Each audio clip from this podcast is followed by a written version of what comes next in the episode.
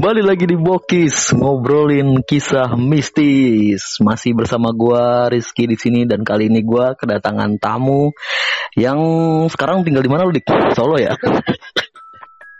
Sebelumnya gue di Solo. Sekarang Oh, iya. di Depok dong. Udah pindah lagi. Udah. Dan ladies and gentlemen kita sambut Andika Pratama. Akhirnya gue bisa juga diundang di podcast yang selama ini gue cuma jadi pendengar setia. Acting ya. Ah, Gila apa kabar dik? baik baik Ki, baik Ki. Lo sendiri gimana Ki? Yoi, baiklah. Tapi lu eh, sekarang udah ke Depok berarti ya? Iya sekarang gue udah di Depok. Lu nggak nggak balik kemarin? Mudik Nggak, mudik. Pengennya sih biasanya mudik, tapi gimana orang kondisi lagi kayak gini kan ya. Kita harus bijak sih. Bener Oh. nggak? Depok Kita berarti nggak lu Depok penyakit. yang di Jakarta gimana? Gimana? Lu kan sekarang ke Depok nih, berarti lu pindah dari Jakarta dong. Sebelumnya lu di Jakarta kan? Iya benar, gue di Jakarta. Karena kan gue di Jakarta ngekos.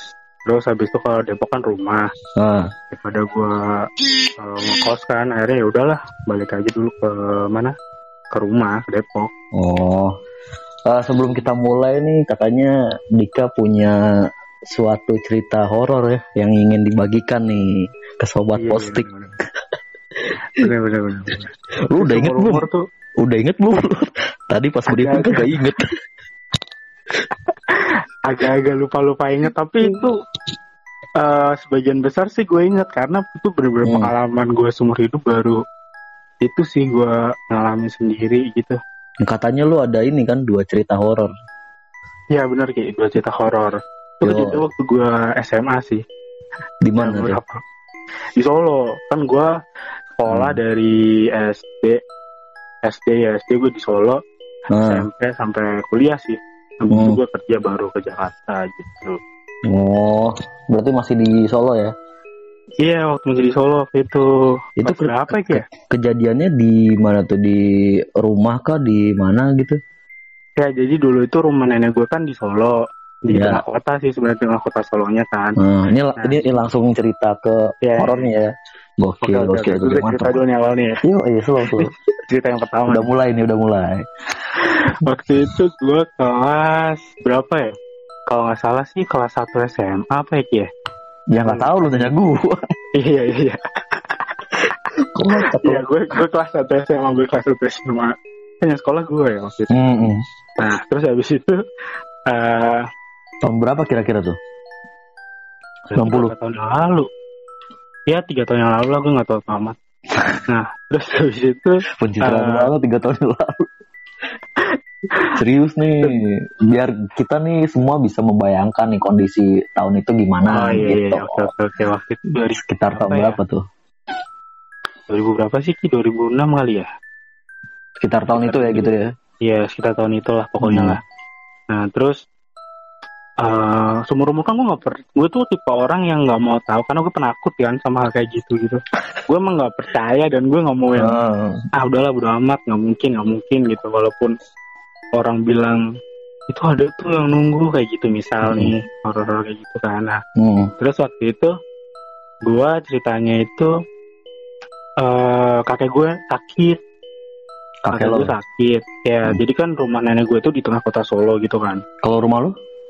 Lu tinggal sama Rumah- kakek lo? enggak di itunya kabupatennya kalau gue Oh, Tapi jauh berarti itu ya gua- dari itu dari rumah lu ya ke kakek lo. kayak ya jauh lah lumayan lah gitu satu setengah jam dari rumah nenek gue Hmm. kakek gue itu nah terus habis itu karena gue cucu pertama kan dan Hmm. waktu itu belum ada masih kecil cucu yang lainnya jadi gue disuruh lah nemenin kakek gue Hmm. di rumah. Nah, terus habis itu kakek gue sakit, gue yang nemenin karena nenek gue jualan, terus nyokap bokap gue kan kerja. Dan Hmm. kebetulan anaknya itu yang di Solo itu cuma nyokap bokap gue waktu itu. Jadi yang Hmm. lainnya udah pada ngerantau gitu kan. Hmm. Nah, terus waktu kakek gue sakit, kakek gue itu kan nggak bisa ngapa-ngapain, jadi kayak bed rest gitu loh waktu itu. Hmm. Itu di murni di rumah ya, bukan di rumah sakit ya? Iya, jadi kayak kita tuh ke rumah sakit kontrol. Oh Terus, iya. Berarti di rumah benar tuh-. Hmm, jadi kayak Hmm. sakitnya waktu itu kayak komplikasi lah, ada gula gitu-gitu lah. Hmm. Biasa lah kalau udah tua kan. Nah, Hmm. waktu itu kejadiannya tuh awal-awal pertamanya itu kakek gue itu kayak tiba-tiba itu kaget, terus ketakutan gitu Ki. Jadi di kamar nih, Ah, tiba-tiba kayak histeris gitu-gitu. teriak-teriak itu- gitu. Iya teriak-teriak sambil nunjuk-nunjuk. Kan Tapi gue sendiri juga panik. tapi ngomong nggak? Sembari ngomong. Enggak cuman teriak doang, cuman teriak doang. Oh. Dia cuma teriak doang. Terus gue kayak nunjuk-nunjuk kenapa, terus gue juga biasa lah kayak istighfar, istighfar, habis itu gue tenangin, akhirnya dia eh, tenang lagi nih, udah mulai tidur lagi, istirahat lagi gitu. Akhirnya gue ngomong ke bokap gue, sorenya kan bokap gue biasa dateng tuh Hmm. eh, gantian pulang kerja gitu kan, terus kata bokap gue, oh nggak apa-apa itu biasa kayak gitu lah. Mungkin bokap gue nenangin gue kali ya biar kalau misalnya gue tahu atau gue cerita gitu pasti kan dia bakal eh, takutnya ntar gue nggak mau lagi nih Iya, biar lo nggak ini nggak panik. Nah benar benar. Terus gue awalnya udah masih biasa tuh Ki, masih Iya. biasa lah, masih biasa gitu. Terus singkat cerita kakek gue itu tuh nggak bisa itu Ki. Eh, ini hari selanjutnya nih ya, beberapa hari Oh. dari itulah. Kakek gue itu kan nggak bisa gerak ya, maksudnya waktu itu juga stroke ya kayaknya deh. Nggak Pokoknya Hmm. dia nggak bisa gerak kan, cuma berbaring doang gitu Ki Hmm. kasur. Nah terus habis itu gue lagi kan kadang gue ke ruang TV dulu biar nggak bosen kan. Ntar habis itu Hmm. ngeliatin kakek gue gitu. Nah Berarti itu bener-bener lu ini ya, lu sendirian di situ ya sama kakek lu ya? Nggak Iya. ada nggak ada apa kayak asisten rumah tangga atau gitu? nggak nggak nggak waktu itu eh, pokoknya gantian. Jadi nenek gue di rumah waktu gue sekolah. Ntar kalau Nah. misalnya gue udah selesai sekolah, nenek gue ke Sekolah? jualan lagi. Oh, Enggak dong. Masa nenek gue sekolah lagi terus gue jualan. pikiran gantian sama lu. Ah, biasa aja lu mali. Iya. Nah, terus habis itu Ki, eh, dia Nah, waktu itu ada tuh dia tuh teriak. Teriak, Hmm. Habis itu udah gue tenangin. Aduh, kok mulai lagi ya kayak gini ya. Gue agak sedikit takut gitu kan waktu itu Hmm. karena itu menjelang maghrib. Itu Kan bokap gue datang tuh sore. itu kakek lu itu teriaknya setiap apa? Ada waktu tertentu atau memang setiap saat? Kalau yang pertama itu siang. Jadi Hmm. emang setiap saat maksudnya waktu itu kan eh, awal awal kalinya gue taunya siang tuh dia teriak. Habis itu Hmm. yang kedua ini mau maghrib. Jadi gue agak sedikit ngeri gitu ki. Sedikit Iya. ngeri terus gue tenangin dulu. Duh bokap gue gak datang datang lagi kan. Biasanya jam 5 udah maksimal mentok nih. Terus Kok ini gak datang datang. Akhirnya karena maghrib dan beliau juga udah eh, tenang nih tiduran Hmm. lagi. Akhirnya gue eh sholat dulu tuh biar biar Hmm. agak tenang dong biar ah, ada berani berani dikit gitu asik. nah gue selesai sholat atau ada bunyi kenceng banget Bunyi. brok gitu iya Bunyi dari mana? dari kamar dari kamar kakek gue kan gue Hmm. beda nih beda Ah, sholatnya di beda ruangan di tempat musola gitu kan nah terus bunyinya eh, tuh kayak kayak barang jatuh gitu atau iya, suara kayak- pintu kayak barang kayak barang jatuh ki kayak Oh, suara iya. apa ya Eh ya ada barang jatuh lah gitu kayak Ah. koper gitu deh waktu itu Hmm. Kenceng berarti ya? kan kenceng lumayan waktu itu terus gue kaget akhirnya gue lari ke kamar kakek gue tuh Hmm. terus ternyata kakek gue udah di posisi di bawah kasur padahal tuh tinggi loh Hah? antara kasur kasurnya kakek gue sama Ah. lantai Hmm. jadi dia kayak jatuh gitu loh ki gue juga bingung Oh, waktu itu jatuh. iya padahal kan dia aja kalau eh, kakek gue kalau sholat aja cuman pakai bahasa isyarat waktu itu ya tapi kalau Ah. sebelumnya masih bisa pakai isyarat mata kalau bahasa isyarat sih sama aja. Pakai isyarat mata bahasa hati bahasa isyarat ya waktu itu terus habis itu eh aduh panik tuh gue ki. Ya allah gue udah bingung gue nelfon bokap gue tapi Hmm. gue eh, saking paniknya eh, karena gue juga nggak kuat juga sih ngangkat kakek gue ke kasur akhirnya gue ngambil selimut sama ngambil bantal. Jadi kakek gue masih di bawah gitu posisinya. Lah jadi tidur di bawah gitu ya karena kan gue gak kuat dan gue juga udah gemeteran. Wah Nah. anjir. Ini gue boleh ngomong kotor gak sih di podcast ini? Ya nggak selalu aja. Lu Selalu. boleh ngapain aja dah. Jancuk jancuk lu. Lupa gue nggak nanya di awal. Waktu itu waktu itu gue mikir ya wah anjir. Gimana ya gue nggak bisa nih nggak kuat. Gue udah coba tuh beberapa kali buat ngangkat kakek gue nggak bisa. Ya udahlah jalan satu-satunya gue tarik selimut gue kasih bantal gue Hmm. tidurin kakek gue tuh di situ. Terus gue tanyain kan kayak beliau juga udah tenang gitu. Awalnya mungkin nggak Hmm. melotot gitu matanya waktu itu. Terus udah tenang. Tapi kakek lo itu emang ini ya, maksudnya eh, udah nggak bisa ngomong gitu ya? Cuma pakai bahasa apa? Yang tadi bilang Iya. bahasa isyarat gitu ya? mata isyarat waktu sholatnya pakai isyarat mata Hmm. itu cuma bisa eh eh, gitu-gitu loh Oh, Oke. iya. kayak gimana sih nggak kuat gerakin badan gitu loh Hmm.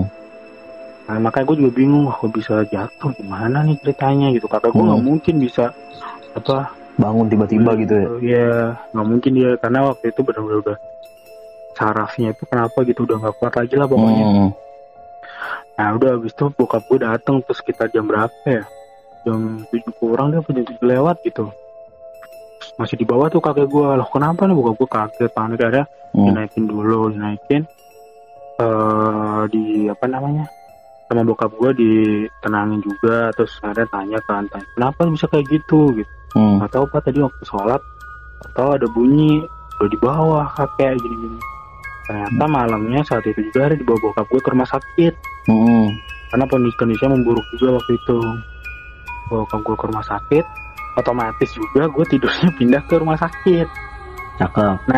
karena kan bokap eh, kakek gue itu kan dulu eh, mantan abri ya apa Hmm. sih ya kayak tentara gitu kan nah di Solo itu ada rumah sakit yang rumah sakit tentara gitu Hmm. Nah di situ zaman dulu tuh rumah sakitnya kan rumah sakit tentara atau sendiri kan. Kalau sekarang udah bagus sih udah direnov. Kalau zaman dulu tuh masih eh, kayak rumah sakit tua gitu loh, Ki. Tau gak sih? Tapi itu di tengah kota sih.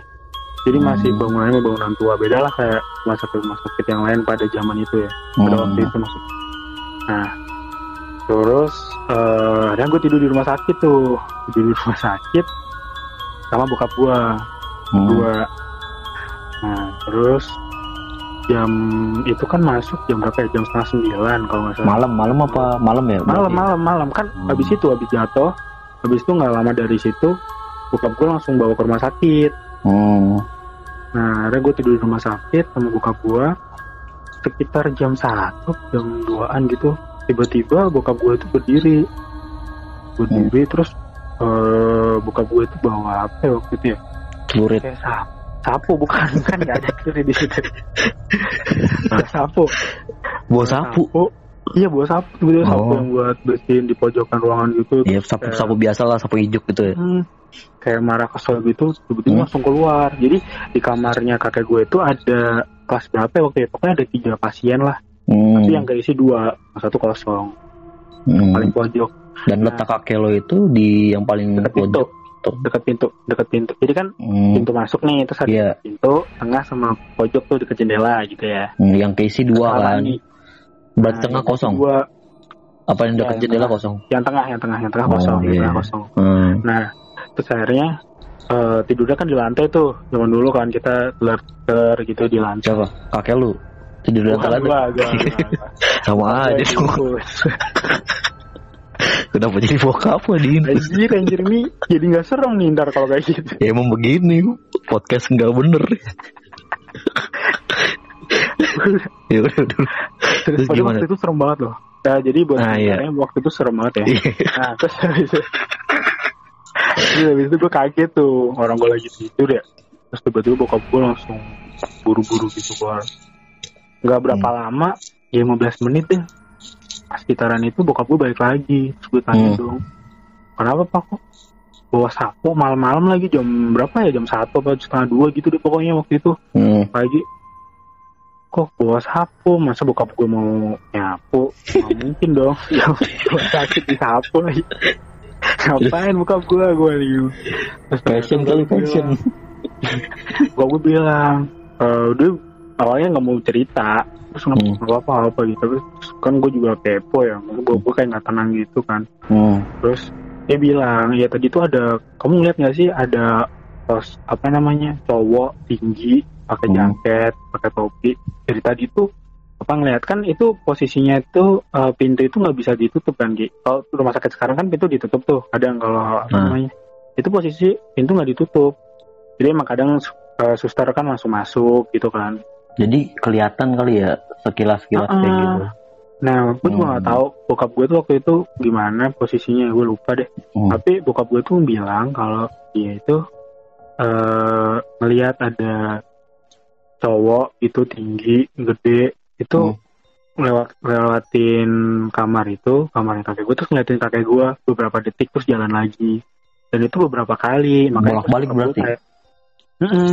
tapi gue Hmm. nggak nggak gue nggak ngerasa atau gue emang waktu itu udah tidur ya jadi Hmm. kayak bokap gue bilang kayak gitu bokap gue bilang kayak gitu terus itu tapi itu terjadi cuman dua dua malam doang jadi malam besoknya juga sama malam besoknya juga sama tapi waktu Hmm. malam besoknya gue nggak tidur di rumah sakit jadi cuman bokap gue doang dia cerita lagi kan gue tanya tuh Hmm. nah Sama kejadiannya gitu. sama sama Hmm. kata bokap gue sama masih ada apa emang itu dia semalam ada lagi nih tapi pak nungguin kan nggak ada gitu pak ya udahlah nggak usah dipikirin gitu. Hmm. terus akhirnya eh besoknya kakek gue udah mulai membaiki Hmm. membaik akhirnya balik lagi ke, ke rumah balik ke rumah. Nah balik balik ke rumah dirawat lagi dong di rumah dirawat di rumah. Nah terus itu di rumah kakek sama nenek gue itu di depan rumahnya itu ada arca kayak patung gitu patung apa ya? Patung Arca yang anoman. Kalau anoman itu kan Oh. kalau tokoh pewayangan tuh kayak keras monyet loh. gitu ya. ya monyet itu kenapa gitu. Oh ada. Tapi gue nggak tahu itu bukan anoman sih karena dia kembar ada dua Oh berarti arca kembar berarti kanan kiri gitu ya. iya Di pas pintu cowok. masuk atau gimana? di pintu masuk karena waktu itu kakek gue itu naruh di situ biar buat dekorasi rumah juga gitu loh Hmm. nah jadi di kan eh, rumah nenek gue tuh pagarnya cuma separuh doang jadi emang kelihatan Hmm. Kenapa separuh di? Nah, gue nggak tahu tuh, aku nggak punya duit kali ya. gue, gue juga nggak tahu. Nah, terus waktu itu, eh, itu emang kembar gue lupa, nama ada namanya ki, ada namanya pak. Arcanya? Jadi, iya arca itu ada namanya. Gue sering punya Hmm. patung sih.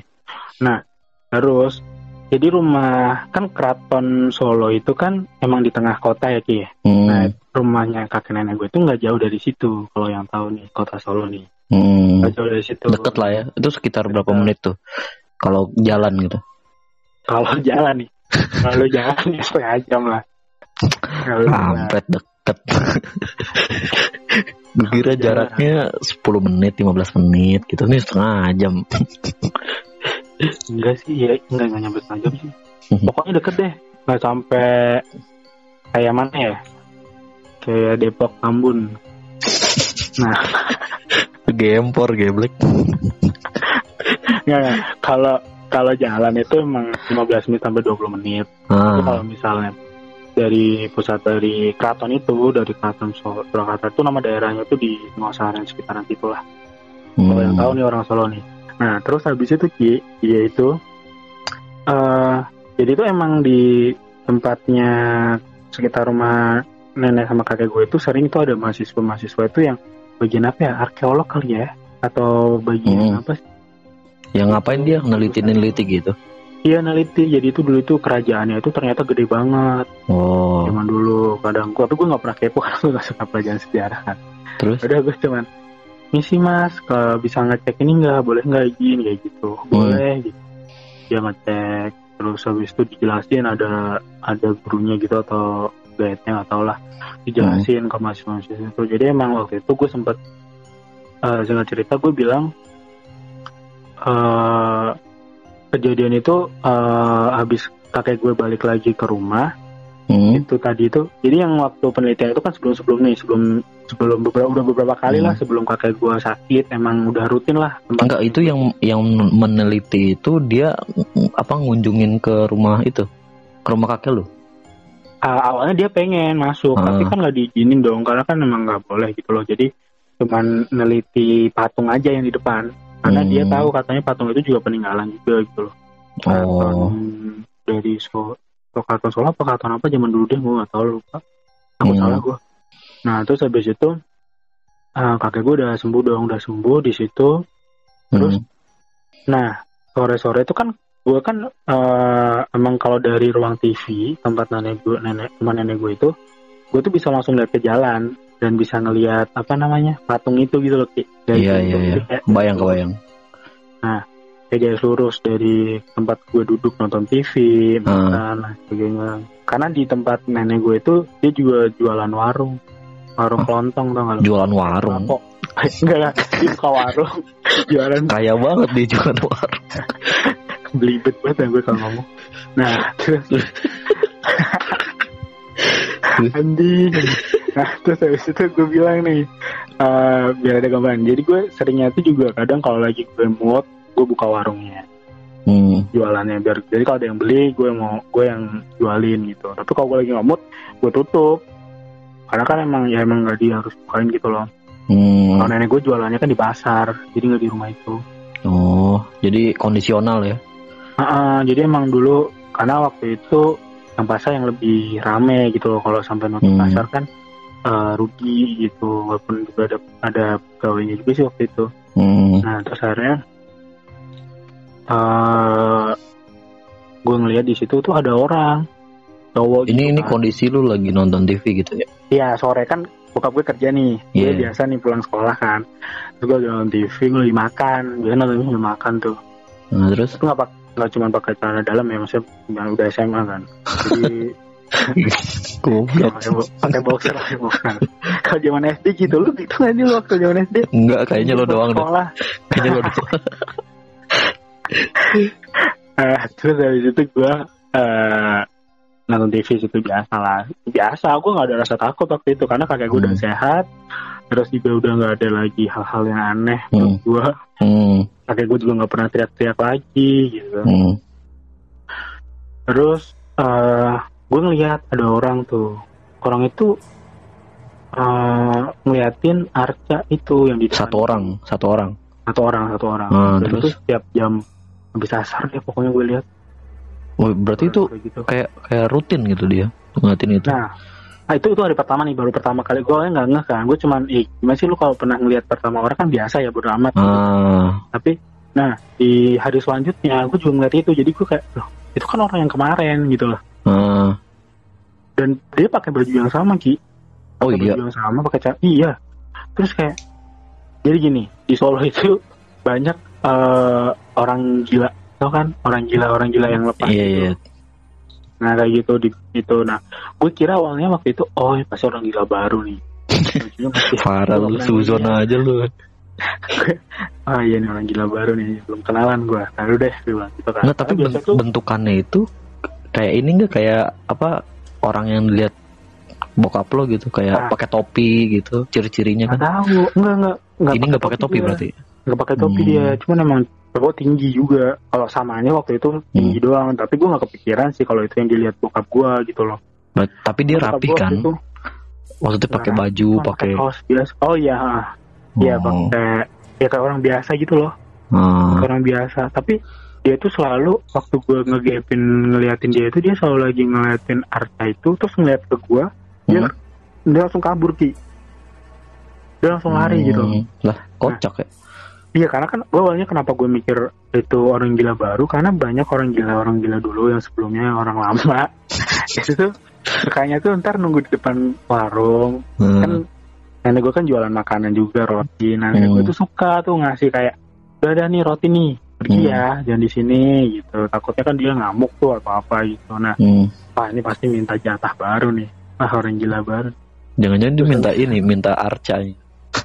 Nggak, Ini arcanya ya. berat. Ya, berat banget sih parah berat banget emang gede apa dik, dik arcanya? Enggak gede sih. Eh, enggak gede sebenarnya dia. Segalon kali, segalon ada nggak? Segalon air. Ya, segalon lebih tinggi dikit. Ya, Oh. paling Ah. ya lebih berapa ya, 10 cm lah. Hmm. Nah, terus habis itu, nih, ini gue cerita lagi ya. Tapi ini waktu ini kakek gue masih dalam posisi eh, sehat tuh waktu itu. Pernah Hmm. kakek gue, jadi Arca itu mau dibersihin. Hmm. Nah, bersihin lah orang mau lebaran. Ini berarti mau- kejadiannya setelah itu kan? sebelum sebelum sebelum Oh, waktu sebelum. kakek gue masih sehat. Kakek gue Hmm. nah mau bersihin harta itu kakek gue kakek gue selalu bilang jangan lah jangan dibersihin biarin aja kayak gitu gitu loh Hmm. Jangan dibersihin. Gue nggak tahu maksud kakek gue itu emang karena ada sesuatu atau emang ntar takutnya mau strik nih atau Hmm. apa gitu kan. Gue juga nggak tahu. Udah biarin aja lah kayak gitu gitu. Hmm. bahkan kakek gue sempat mau ngebuang itu arca dulu. Tapi nenek gue bilang jangan lah bagus kayak gitu. Kita itu nggak nggak punya dekorasi di rumah. Biarin ini aja lah gitu. Hmm. dan nenek gue juga sempet waktu itu dia bilang ini nih yang jaga rumah kita bilang gitu. Tapi gue nggak tahu. Maksudnya Hmm. ngejaga itu udah matian bercandaan atau emang Sesungguhnya. ada hal lain Mm-mm. pokoknya nggak boleh dibersihin harusnya itu nah terus akhirnya kan baik lagi nih ya habis itu gue bilang ke bokap gue tuh papa hari kedua Hmm. tiap sore selalu ada orang yang liatin ini pak ini ini, ini. Hmm. ah masa Ini, iya besok kalau kita lo ke sini deh ini, ini nah bokap gue ke situ orang itu nggak datang ki orang itu nggak datang nggak datang jadi Waktu asar Ah. pas asar-asar juga nggak datang deh.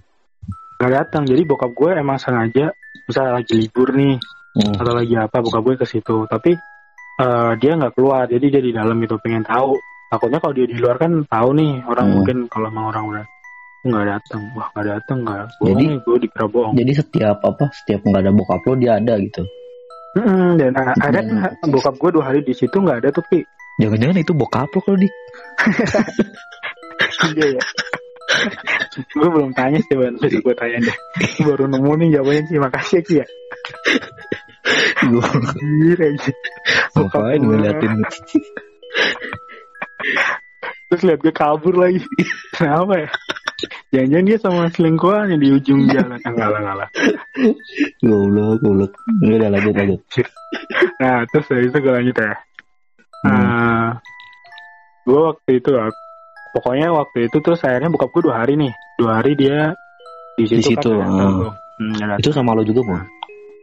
Iya tapi gue keluar juga kadang sih main gitu gitu Hmm. lah gantian.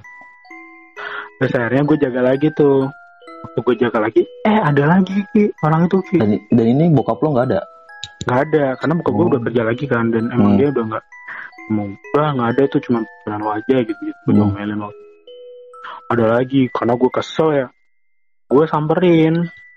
Maksudnya gue keluar langsung. Dia tapi Hmm. langsung cabut Ki. Dan gue nggak nggak nggak tahu.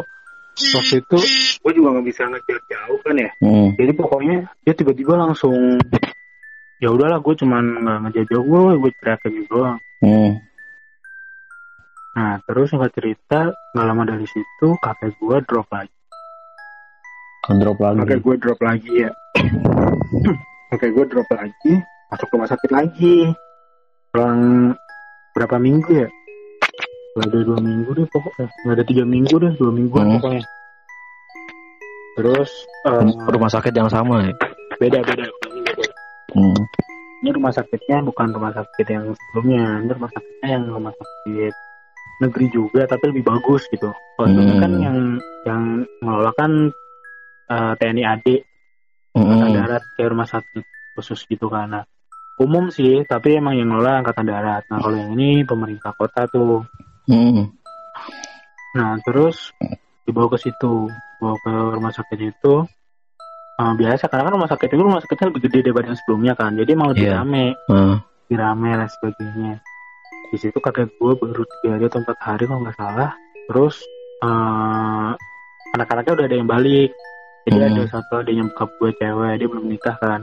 Hmm. akhirnya dia balik nungguin nah waktu itu terus eh bokap gue itu kebagian jaga malam buat tidur di rumah sakit Hmm. jadi guanya waktu itu nggak bisa ya, harusnya kan sama gue tuh tapi Hmm. nggak bisa karena akhirnya bokap gue dari situ jadi ntar pagi-pagi bokap gue ngantor dari rumah sakit kerjanya gitu Hmm. nah kok ngantor sih bokap gue kerja apa ngantor Nah, habis itu Kerja dari rumah sakit maksudnya WFH di rumah sakit.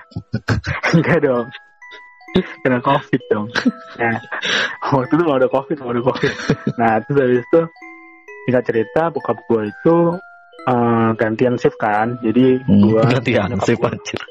Kayak kerja aja. bokap gue nenek gue Ah. sama anaknya ada yang bokap gue yang cewek Lah lu kagak jaga-jaga sih. Kan sekolah Ah, Speak aja lu. Iya gue cabut tapi ya udahlah.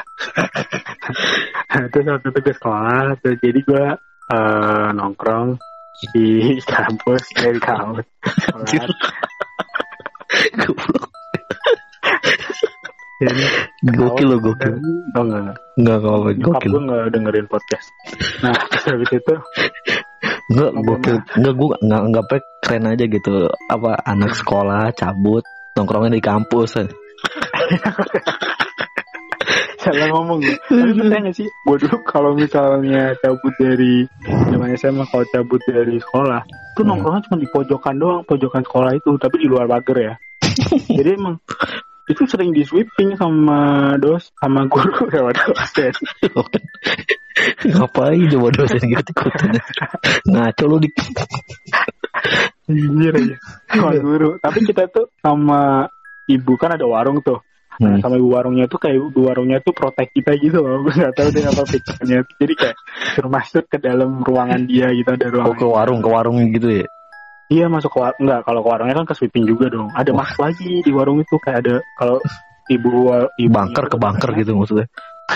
kalau ibunya ditanya itu tuh eh, gudang. Padahal di situ ada Oh. teras meja ada PS gitu. Anjir, anak pada rokok. Ada ruangan sendiri. iya. Tetap tet- apa namanya eh, pada di situ waktu itu. Jadi nggak nggak ketahuan lah. Hmm. Ya gue terus, terus cabut sih gue anak baik-baik waktu itu iya bodo amat. nih balik lagi nih balik lagi. baik lagi baik lagi terus akhirnya ya ketiga nah sorenya gue itu datang Hmm. sore jam apa ya waktu itu udah mau maghrib deh pokoknya gue baru nyampe rumah sak- langsung karena gue memang nggak nggak balik ke rumah karena di rumah Hmm. kan nggak ada siapa-siapa tuh dan rumah gue agak jauh dari Hmm. situ terus akhirnya eh kakek gue ini harus ma- masuk ternyata udah dimasuk di apa ya waktu itu ya? ICU apa apa gitu loh. UGD kayak ICU gitu ya? bukan bukan ya ICU ICU Pokoknya udah darurat lah gitu ya? Iya. Terus ICU and ICU nah apaan sih? When I miss you, ICU. terus terus terus terus aku masih terus nih Lu terus habis itu deh gue gue eh, apa tadi kan di kan nggak bisa ditahan nggak bisa ditungguin kan iya. Nah, udah langsung dijaga sama susternya akhirnya Hmm. baru datang karena gue baru nyampe akhirnya nyokap gue ngajak eh, nenek gue sama adiknya bokap gue sama gue buat makan Hmm. tapi adiknya bokap gue itu nggak mau ya udah jangan makan semua deh takutnya ntar ada apa-apa harus ada satu yang nungguin kan Stay ada yang stay di situ. ah, ah, Iya, ntar kalau susternya mau ngapa-ngapain gitu akhirnya ya udahlah Hmm. ntar ntar kita bawain aja deh kita makan Hmm. kita makan terus eh bokap gue sore-sore tuh nelpon gimana kondisi bapak gini gini terus ini lagi di ICU gini-gini udah mulai stabil kok gini-gini lah udah udah udah ada peningkatan gitu loh Hmm. terus nanya lo bapak di mana kayak gitu kan biasa lah anak baik-baik kan nanya kabar bokapnya kan. Mana takutnya kalau bokapnya macam-macam. Canda canda. Bodo amat jangan ditiru ya guys. terus bokap gue jarang-jarang. Biasa bokap gue tuh eh, kalau pulang kerja ya ke rumah gue dulu. Hmm. beres-beres gitu gitu lah pokoknya pulang ke rumah dulu. Tapi waktu itu bokap gue bilang gue lagi di rumahnya nenek gue Ah. gue dia loh oh gitu. Kok udah pulang juga jam segini gitu. Ya gitu. Pulang cepet gitu. Oh ya udah. Ah nggak lama dari situ makan. Jam berapa ya? Jam 8 Nah, eh ya jam tujuan deh kalau nggak salah. Tiba-tiba tuh adanya bokap gue tuh teriak dari dalam rumah sakit sambil nangis gitu lari Hmm. bapak bapak bapak gitu. Padahal kan kita baru makan ya ke depan banyak yang nonton tuh. Karena kan di warung depan rumah sakit kita makan waktu itu. Aduh, gitu kan bapak bapak bapak nggak nangis. Kenapa panik gue sampai-sampai piringnya bang nasi gorengnya gue bawa masuk sih gue Lu ngapain? Lu saking laparnya apa gimana sih? enggak. Karena gue langsung untung nyokap gue udah bayar waktu itu. Anjir. jadi kalau abang denger nih oh iya bang ya. Ya.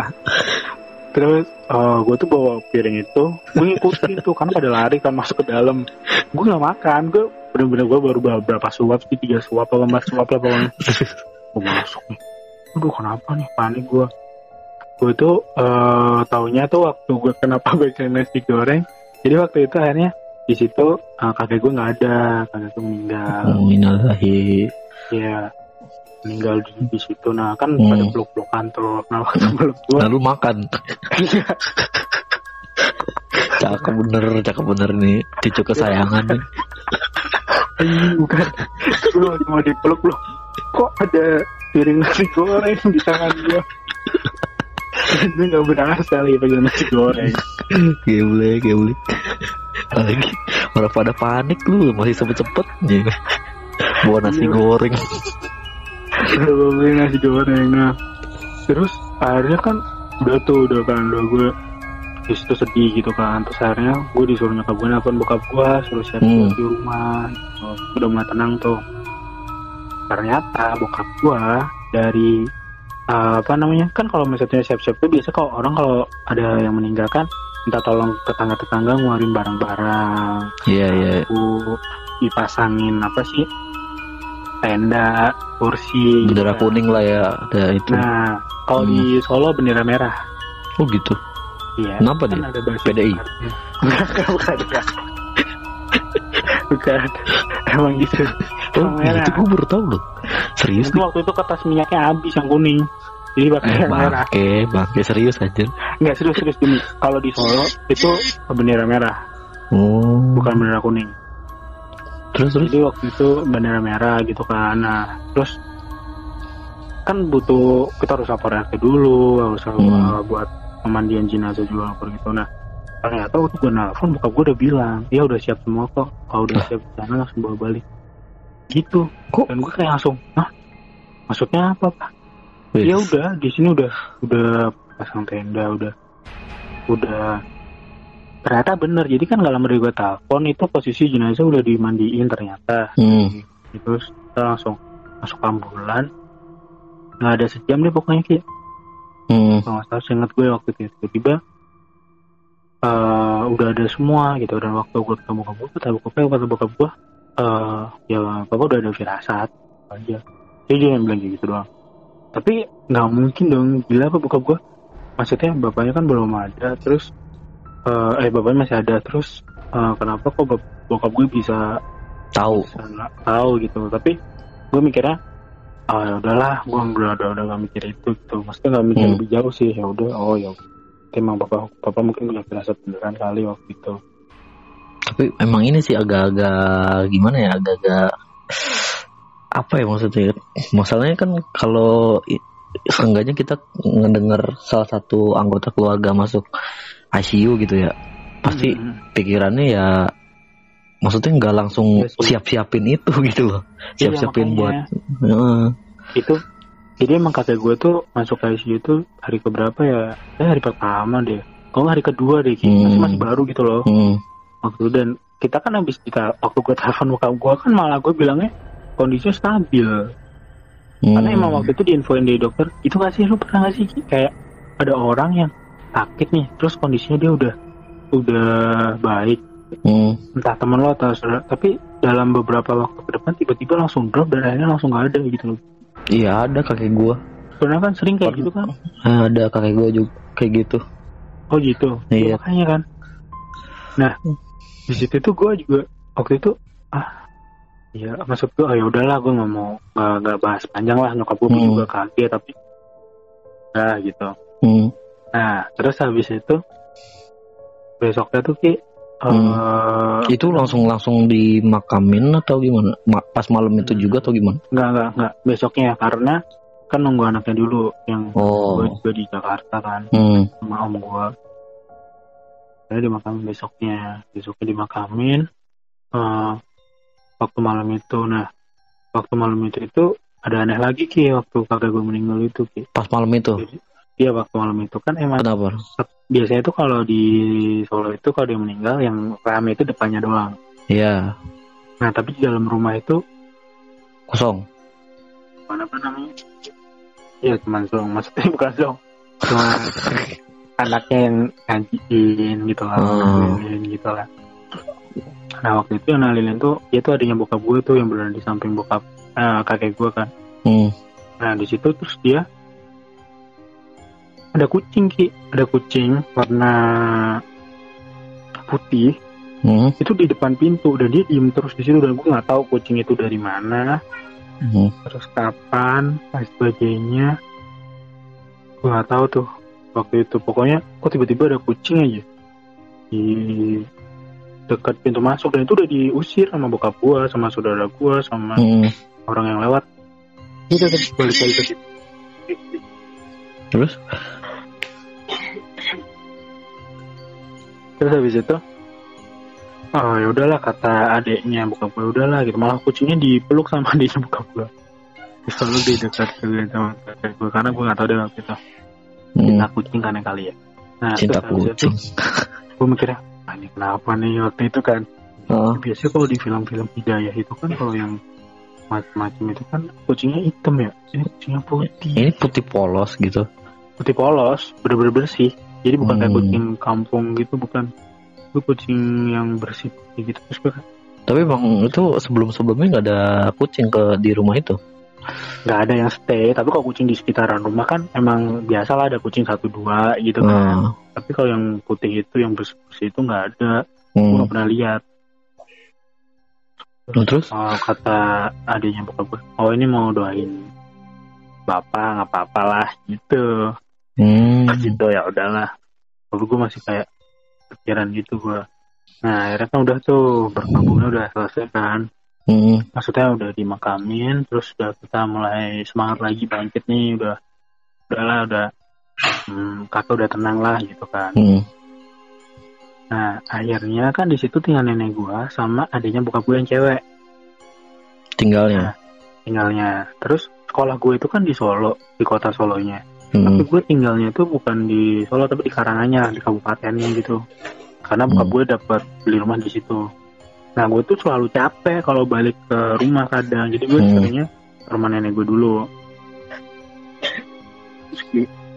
Hmm. tanpa gue gue kaget banget waktu itu sore sore gue baru pulang capek kan Hmm. gue ngeliat orang itu lagi Ki, yang kemarin ngeliatin apa namanya Tapi ini enggak, tapi ini kondisinya lu di dalam rumah apa di luar? Udah masuk di lu? dalam rumah gue baru pulang sekolah. Gue masih pakai seragam. Oh. gue baru minum es gitu. Sore sore gue ngeliat orang itu lagi. Dan itu eh dia itu kayak mau masuk ke dalam rumah gitu loh. Tau gak sih? Kayak masuk ke dalam rumah. Jadi awalnya kan dia Kayak mendekat gitu ya? Heeh, dia kayak udah kan di masuk rumah nenek gue itu pakai tangga. Ada tangganya gitu. Ya Ah. dua tangga doang sih. Ah. kayak dua anak tangga nah. Gue kayak ih gue teriakin dong woi ngapain? Gitu kan. Karena gue kenapa gue teriakin? Karena gue ingat orangnya itu gitu loh. Kalau orang mau beli di toko di warungnya nenek gue misal mau beli rokok beli apa kan Hmm. nggak mungkin gue teriakin. Nggak jadi nggak jadi beli dia. Kabur ya takut aja. Bisa maling. kira gue pokoknya gue waktu itu gue mikir itu orang gila orang gila. Hmm. orang gila orang gila. Nah terus akhirnya orang itu cabut ki. Cabut tuh.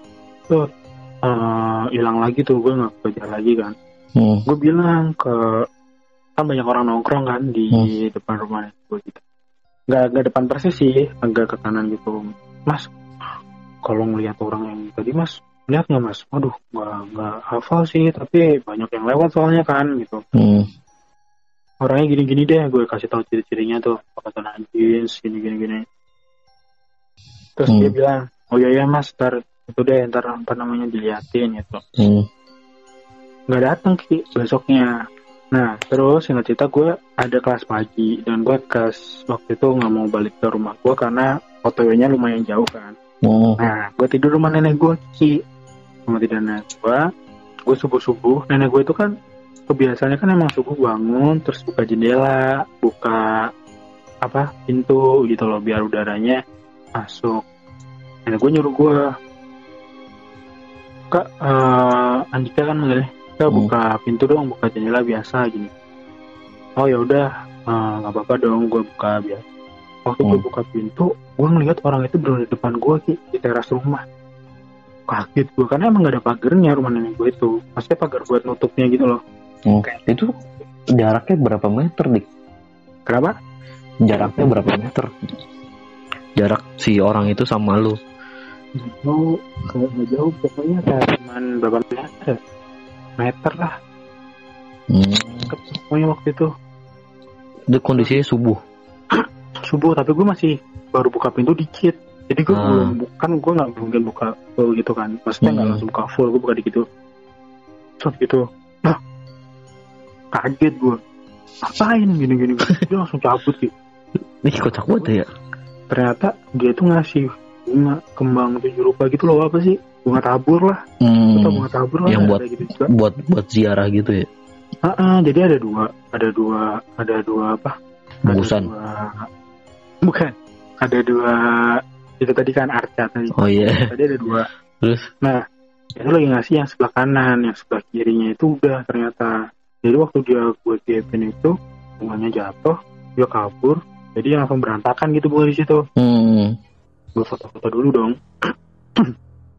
Gue foto-foto dulu buat bukti ke bokap gue gitu loh. Hmm. ke nenek gue terus akhirnya gue panggil nenek gue gue teriak tuh. Terus habis itu nenek gue datang ya Allah kenapa nih? Wah siapa nih yang musrik nih? Kayak gitu. Hmm. siapa sih yang musrik nih? Eh, apa namanya? Naruh-naruh bunga kayak gini. Hmm. saat itu nah gue bilang ini aja dijual aja deh Eh, kalau nggak dijual ya udah.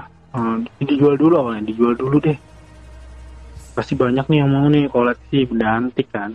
Hmm. tapi gue ah, serem juga nih harusnya ya jangan-jangan ya gue gitu kan. Gue udah ternyata waktu gue bilang ke bokap gue dulu itu di rumah gue itu emang petilasan katanya itu tempat mandinya raja Solo waktu itu gitu. Hmm. jadi dulu tuh waktu dulu tuh ada guci gucinya tuh tinggi sampai hampir seatap rumah katanya Buset. tapi waktu mau dipinjamin pecah terus ada arca itu dua terus eh, dulu itu pokoknya di di tengah bener tuh gue juga sempat inget tuh katanya tuh dulu tuh yang mahasiswa mahasiswa itu bilang katanya di sini tuh dulu pemandian raja kata bokap gue tuh dulu ada pancuran gitu loh kayak kayak sumur gitu loh tau? Hmm. Di, Hmm. di tengah rumahnya nenek itu tapi kan terus Hmm. ditutup kan nggak di nggak diituin gitu loh nah katanya Berarti- gitu nah Berarti udah bener-bener tepat banget itu ya rumah ya. Pas di Iya, situ jadi- banget. Mm, bener-bener pas Dan dan itu posisi posisi si Arca ini nggak berubah dari dulu. nggak berubah berubah sih Oh karena kan berubah. memang kan iya kan rumahnya kan dibangun tuh Hmm. jadi akhirnya ditaruh di depan awalnya kata gue tuh dia nemuinya di mana gitu dulu Hmm. tapi udah lama Hmm. banget waktu bokap gue masih TK. kan nggak tahu nggak nggak tahu nggak tahu aku nggak pernah TK ya deh terus itu eh di ya udah kan terus bokap gue cerita udah Hmm. apa harus cepat dijual deh gitu waktu itu kan lumayan dong kalau dijual Hmm. bisa buat yang lain nah terus eh, singkat cerita selang beberapa hari dari situ nggak ada ada lagi tuh orang yang ngasih Hmm. Yang orang biasa gitu ya. Ya orang yang ngasih biasa ngasih itu nggak ada Hmm. nah tapi selang beberapa lama dari situ tiba-tiba itu ada lagi tapi gue nggak ketemu orangnya tapi gue gue tahu ada bunga lagi di situ Oh. Iya. nah Hmm. di situ tuh gue buka kan kan kok kalau gue buang ke sampah kan dikit-dikit gitu loh Hmm. penasaran awal itu ada suratnya di situ ada Surat? aksara Jawa gitu iya Hmm. aksara Jawa huruf Jawa nah kayak gitu. Terus eh, bahasa Jawa yang artinya itu eh, tolong ini tuh dirawat gitu loh. Pasang ini tuh dirawat. Hmm. karena ini ada isinya dan ini bukan sembarang harta terus ini yang melindungin itu Hmm. pokoknya waktu itu merinding lagi gua gua kayak tapi gua nggak bilang siapa-siapa lah bodo amat gua nggak mau kayak gini. Gua nggak bilang ke bokap gua cuma bilang ada lagi nih yang ngasih bunga waktu itu. Hmm. Bunga ke situ nah terus nggak lama dari situ eh, berapa bulan ya?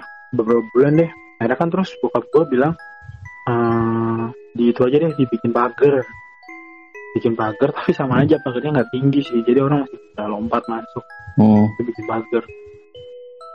Bikin pagar terus eh, nggak ada sih. Orang itu nggak ada. Orang udah nggak ada lagi yang ngasih Hmm. bunga ke itu. Karena gue bilang kalau sampai ada lagi ya udahlah nih harusnya dihancurin aja lah gitu Hmm. Berarti dihancurin itu. Iya waktu itu sempat kepikiran kayak gitu tapi ternyata karena udah nggak ada lagi kita udah lupa kita udah lupa sama itu Hmm. sama itu karena kita udah fokus itu kan kehidupan gitu loh maksudnya semenjak kakek gue udah nggak ada gitu Hmm. terus eh singkat cerita 17 Agustus tuh bulan Agustus kan tahun kalau 45. kan kalau di daerah-daerah kan ada, ada yang namanya tirakat tuh Iya, tuh iya. ya? nggak tidur lah sampai bener-bener nol nol dan akhirnya kita harus menyanyikan lagu Indonesia Raya Itu di di di di keratonnya atau di keratonnya? ya di komplek ya di itu di lingkungan sekitar Oh. Jadi kalau di Solo itu gue nggak tahu kalau di sini ya nggak sih. Kadang juga ada sih, tapi kalau di sini udah agak agak hilang kalau di rumah sini. Hmm. di jalan ada Hmm. Eh, suara lu nggak jelas tar dulu. oke oke. Ngapain lu tiduran lu ya? nah haus Anjir. nah nah terus habis itu kita cerita itu ada 17 Agustus terus Hmm. panitianya itu bilang ke gua Hmm. arte depan rumah lo itu boleh nggak dipinjem buat dekorasi panggung Hmm. silakan gitu silakan ya udah yuk kita bawa aja sama panitianya kan waktu itu gue Hmm. ngangkat gue nggak pernah megang itu arte ada gue angkat. Buset berat banget tuh bener dari batu ki. Dan itu berat banget nggak kuat gue sendiri. Teman gue aja badannya lebih gede daripada gue juga nggak kuat. Akhirnya kita ber berenam angkat arte itu. Karena nggak nggak begitu gede Ar- arte itu nggak begitu gede. Hmm. jadi kayak berenam tuh maksudnya tiga tiga kan ada dua tuh. Hmm. tiga tiga orang tiga orang ya kan? Hmm. kita set eh Hamin satu ya kan? Hamin satu sebelum 17 Agustus itu malamnya kita set. Karena kalau misalnya kita ngeset panggung itu pagi pada akti- aktivitas masih kerja sekolah gitu kan kita setnya malam. Jadi tengah malam Hmm. itu itu tadi tanggal berapa ya tanggal tanggal 15 berarti ya. Hmm. tanggal 15 malam itu artinya udah dibawa tuh gue sama teman-teman gue ke depan panggung. Karena kan dipakainya kan 16 malam 16 sore ma- sampai pergantian tahun ke-17 kan. Hmm. nah terus habis itu 15 malam udah tuh kita udah rapi gue tidur. Karena kan besoknya sekolah juga kan masih sekolah tuh waktu itu tanggal 16 nya pagi-pagi gue digedor sama teman-teman gue Kenapa? jam berapa oh bilang eh lu gimana sih? Katanya kemarin boleh minjemin. Taunya Arca itu balik lagi Ki, ke depan rumah gua ki. Di depan rumah nenek gua. Ke posisi Dan semula maksud lu? anjir. Iya gua kayak gua kayak ngeliat tuh kayak lah gua nggak ngebalikin bokap gua juga nggak ada. Gua nggak mungkin ngangkat sendiri. Lu mikir dong kemarin aja kita ngangkat harusnya ber Hmm.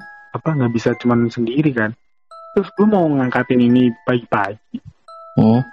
dan itu nggak ada yang tahu kan ada yang tidur di panggung juga karena emang maksudnya jagain panggung gitu loh jagain sound system biar nggak hilang Hmm. yang udah kepasang itu nggak ada yang tahu kapan Arta itu pindah tapi pagi-pagi Hmm. subuh subuh itu benar-benar Arta itu ada lagi di rumah nenek gua Bisa gitu.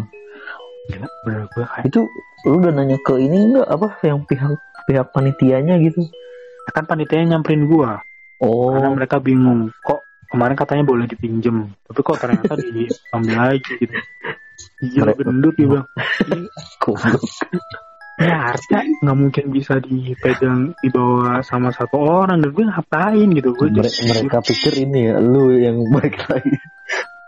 iya terus kayak aduh terus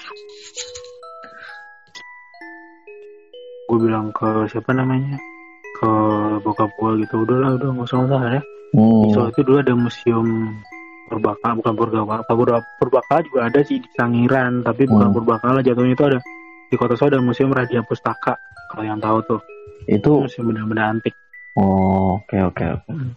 Sejarah lah ya gitu. ya terus bokap gua bilang nih kasih aja deh ke museum deh gitu berarti ini ada nilai nilai historinya kan Hmm, berarti dihibahin gitu ya. Iya awalnya kalau enggak ke keraton kalau emang keraton mau Hmm. tapi terus nggak ada yang gue udah coba hubungin sih kata museumnya ya ntar kita bakal ambil deh jemput ke mana rumah gitu karena kita nggak mungkin bawa harta itu Terus nawarin di situ ya. Wah, ini ada arca gitu. Terus kocak banget. Iya. Anjir. Nah terus habis itu tinggal cerita tapi ternyata itu kita nggak sempat. Jadi orang musimnya nggak datang datang ki. Hmm. kita udah nungguin ah udahlah gitu. Terus akhirnya udah mulai biasa. Sampai detik ini Arta itu masih ada di rumah nenek gua. Oh, berarti masih sampai sekarang. masih. Nggak ada yang pindah. Tapi setiap kali ada orang yang tahu selalu bilang ada nih atau kayak Pak Ustadz gitu deh atau apa pokoknya bilang. Hmm. selalu nyaranin ini buang deh gitu. Dua Hmm. ini buang aja nih. Dan di sini kalau saya boleh saranin ini bisa bikin suasana rumah atau apa namanya uh, rezeki atau apa deh gitu pokoknya Hmm. Karena Pokoknya menimbulkan ini kali apa menimbulkan aura-aura negatif gitu ya takutnya gitu. Hmm, bener-bener. Jadi kayak setiap kali ada ya nggak setiap kali sih pokoknya ada beberapa orang kalau gue waktu di situ gue dengar sendiri dia bilang ke bokap gue kalau nggak ke nenek gue Hmm. depan tuh kenapa nggak dibuang sih termasuk adiknya bokap gue juga yang terakhir itu dia bilang dia sempat minta tolong gue buat buangin itu tapi waktu itu kan nggak sempet sempet dan Hmm. itu kan emang berat hartanya gue nggak bisa sendiri kan Hmm. ada cowok selain bokap gue gitu loh kalau teman-teman gue juga malas lah pokoknya waktu itu tapi ya akhirnya nggak Hmm. kebuang sampai detik ini detik ini masih ada Gokil sih. Gila. itu udah udah itu yang Ngeri ngeri ngeri ngeri. Ngeri ngeri ngeri ngeri. Yang gue oh iya gue, gue ada kelewat sih Ki, tadi Ki. itu Apa? yang serem banget yang gue bener nggak habis pikir Yang mana? jadi waktu kakek gue meninggal Oh iya terus. nah itu kan sudah gue udah ada balik nih Ki di hari kakek gue meninggal Ki gue flashback dikit ya Pas pas malam itu ya berarti. malam itu bener dan kita kan tidurnya satu kamar jadi bertiga atau berempat gitu Ki Iya. ini bener konyol tapi itu beneran nyata deh percaya nggak percaya deh kalau gue bener ngalamin sendiri waktu itu gue tidur di kamar bertiga sama sepupu gue Hmm. terus eh malam-malam kita bercandaan gitu kan maksudnya ngobrol kan Hmm. ngobrol di kamar soalnya kan nggak kedengeran tuh namanya juga masih anak SMA kan maksudnya Hmm. kayak bercanda gitu ngobrol-ngobrol saya tidur dan lo tau nggak pagi-paginya kan itu Hmm. kasur muat cuman kita bertiga doang ya Hmm. terus kayak sebelum kita tidur tuh kita dengar suara kayak suara gitu loh tau gak sih Kayak gitu? suara gitu beneran tapi Kayak siul Kan- gitu tuh. ini Kayak orang- yang berisik yang berisik Oh iya. dan gue mikirnya oh paling nyokap gue atau apa di depan Hmm.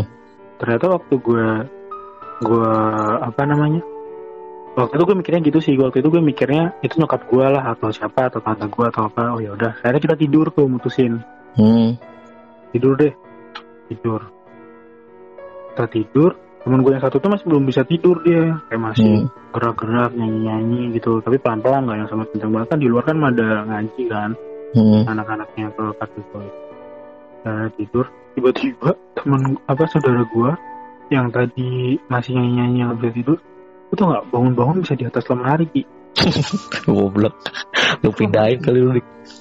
Demi gue nggak mindahin kan gue waktu itu kayak karena dia nggak bangun gue yang bangun duluan sama satu lagi sepupu gue kan lah. Jadi enggak, jadi setelah apa?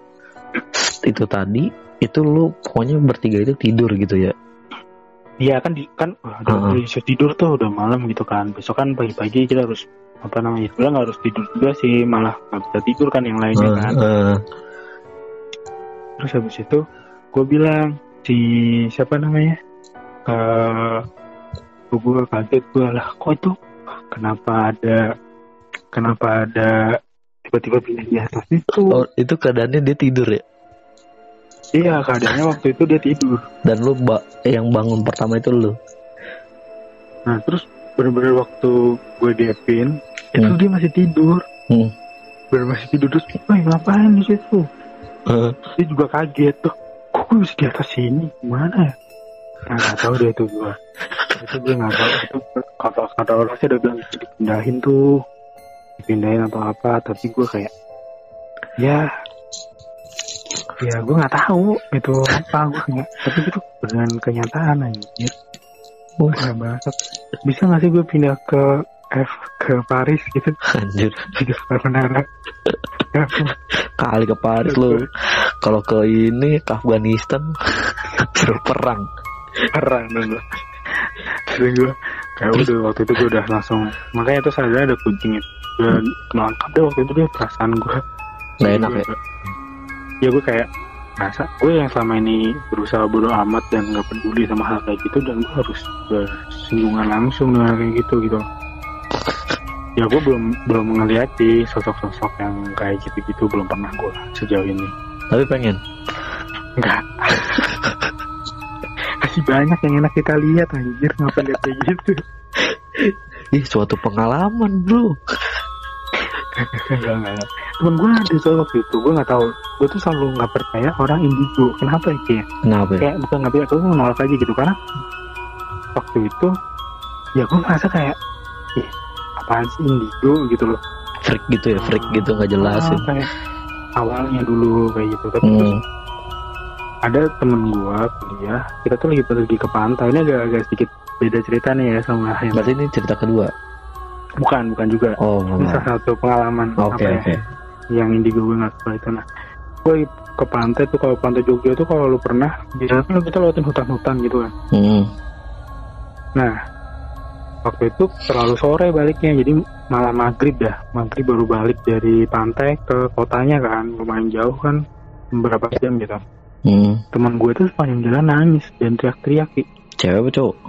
cewek Kenapa dia dia nangis? nangis ya karena kan dia bilang kan kalau dia indigo gitu loh dan dia melihat Oh. itu banyak banget korban kecelakaan darah penuh nanah gitu gitu Hmm. dan dia kayak nggak kuat gitu ya.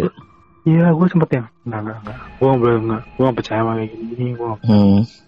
kayak gitu dulu tapi gue kayak terlanjir gitu. Ini beneran gak sih? Jadi dia nangis. Takut dia kerasukan ternyata Iya sih, iya sih. Rawan sih kalau orang-orang kayak gitu mah. Ah. rawan kerasukan emang. Iya makanya. Terus habis itu Gue kayak Eh ini gak kerasukan kan? Dia di mobil tuh ada bertiga apa ber Hmm. Kerasukan kan? Enggak enggak enggak kerasukan Dia emang kayak gini Emang kayak gini Kata saudara. Nah, Terus udah tuh yang gue kalau misalnya nggak percaya gue sempat menolak hal itu tapi akhirnya gue akhirnya ya udah gue percaya gitu kalau hal itu ada. Semenjak kejadian beruntun. Itu sih kisah gue yang pertama tuh yang benar-benar gue kaget dan gue harus percaya Gokil, gokil. kalau itu ada. Tapi selalu yang kedua gimana nih? ya ya kalau kisah gue yang kedua di Solo juga. Itu nggak jauh sih dari itu. Makanya gue inget banget sih kondisinya. Sekarang belum mulai inget gue Eh, detailnya jadi Tapi ini menarik, Tarut. Tarut. Tapi ini menarik apa tuh karena eh, berhubung ini durasi, oh iya iya iya oke oke mungkin kita bakal lanjut di eh, part kedua dari cerita Dika ya. Ini nggak sih? Oke deh, siap. Iya iya oke oke oke. Nah, itu dia cerita dari Andika nih tentang sebuah intinya mah ini ya Dik ya. Kalau cerita lo yang pertama ini tentang Arca lah ya kan? Iya Terus, benar. Dan ada iya. juga yang bilang katanya kakek gua punya pegangan atau apa dulunya karena Hmm. tentara atau apa gitu lah. Tapi gua nggak tahu sih soal itu. Hmm. Dan Arca itu sekarang masih ada di tempat yang dulu gitu ya. Ya masih mas gua masih di nenek gua di Solo. Gila gila. gila. Ngeri sih. Dan yang gua nggak gua kalau balik, Hah? gua sapa. Lah, lo siapa Kalau bro ya? gitu. Goblok. Terus sambil ini ya keplak palanya, bro. eh. Parah lu. Gua udah gak takut sama lo anjir kayak gitu yang tau ya. Ya, ntar lu tahu ini Arca pindah ke rumah lo yang sekarang. Gila nggak bisa dong dia harus ngurus SKIM dulu gila lu. tidur Susah itu. tidur bareng Arca lu. Wow, tahu. Semoga dia pakai masker lah latihan di depan. Serem bengkoang ya. Eh, Aduh, aduh, aduh, aduh. Ya udah. Kerasa ya, tapi ya Ki ya. Kita ngobrol-ngobrol. sejam loh ini. Total udah sejam. Dan eh, kita bakal gue cerita part kedua dari Dika nih. Tentang apa nih kalau boleh tahu tuh tentang apa? Itu Kalau boleh kalau tapi, boleh dijudulin nih, kalau boleh dijudulin itu tentang apa? eh, apa ya judulnya ya? Waktu SMA dan gue ada hal aneh gitu gue yang gue rasain. Oh, gini judulnya gini nih. Eh, peri di SMA aku. Serem gak tuh? Bukan mimi peri anjir. Tapi Iya, waktu itu anak sekolah gue bilangnya peri. Iya bener kan gak bohong. dulu itu gokil banget sih gok. Kita tunggu ya next episode nih dari Dikan Oke oke karena gue juga penasaran nih peri di sekolah. Tapi ini seriusan Iya, peri, peri. kan? Maksudnya Iya, kalau bukan bukan itu bintang peri. kelas ya, bukan bintang kelas ya. Bukan, bukan. Dia cuman cahaya doang katanya. Tapi orang-orang ada yang bilang itu peri dan ya biasa kan kalau di sekolah lu pasti dulu ada yang ada hantu atau apa dia Ah. kasih nama dan itu jadi legend gitu kan. Ya kayak Ya Mister udah, itu. Gepeng gitu gitu. nah Mister Gepeng kayak gitu gitu dan itu Hmm. ri kayak gitu Aduh, Ya itu yang parah banget sih itu lebih parah daripada cerita gue yang Wah kakek gue nih. Kalau ini orang udah apa ya melabeli cerita yang akan datang lebih parah berarti itu fix seru abis. kalau ini bener langsung kalau sebelumnya kan cuman di sekitar gue yang Iya. ngalamin kan tapi Nah. gue nggak- kalau ini bener Oh, berarti ini ngalamin lu juga terlibat langsung nih. Mm-mm, bener bener Wah. bener. dan di sekolah SMA gue waktu Ya udah. ospek gitu Cukup Ya, ya, ya, ya. cukup cukup Siap, spoiler ya. ada spoilernya sedikit ya Oke buat kalian jangan nih. eh apaan? Aku mau closing gue aja yang closing apa Ya udah gimana ya closing? Eh, Oke guys, cukup sekian dulu Ya, podcast di part pertama ini cerita dari gua. Yoi. Gua nggak tahu nih pasti lo bakal nganjing-nganjing gua atau gimana. Tapi yang jelas, eh, serem gak sih cerita gua? Kalau menurut gue itu serem sih. Ya kalau menurut gue emang serem juga lah. Iya aja sih. Tiba-tiba Arca pindah sendiri kan ngeselin. Serem juga ngeselin. Ngomong kayak, anjir. Lo jadi closing ya? Iyalah nih ya. Jadi lupa. Goblok. Oke, eh, buat kalian jangan lupa follow IG Postik di an at postik underscore kalian bisa mention atau DM kita buat request cerita atau menyampaikan saran dan kritiknya ya dan akhir kata gue Rizky pamit. Di... Dan gue Andika. Dan semoga kalian mimpi buruk.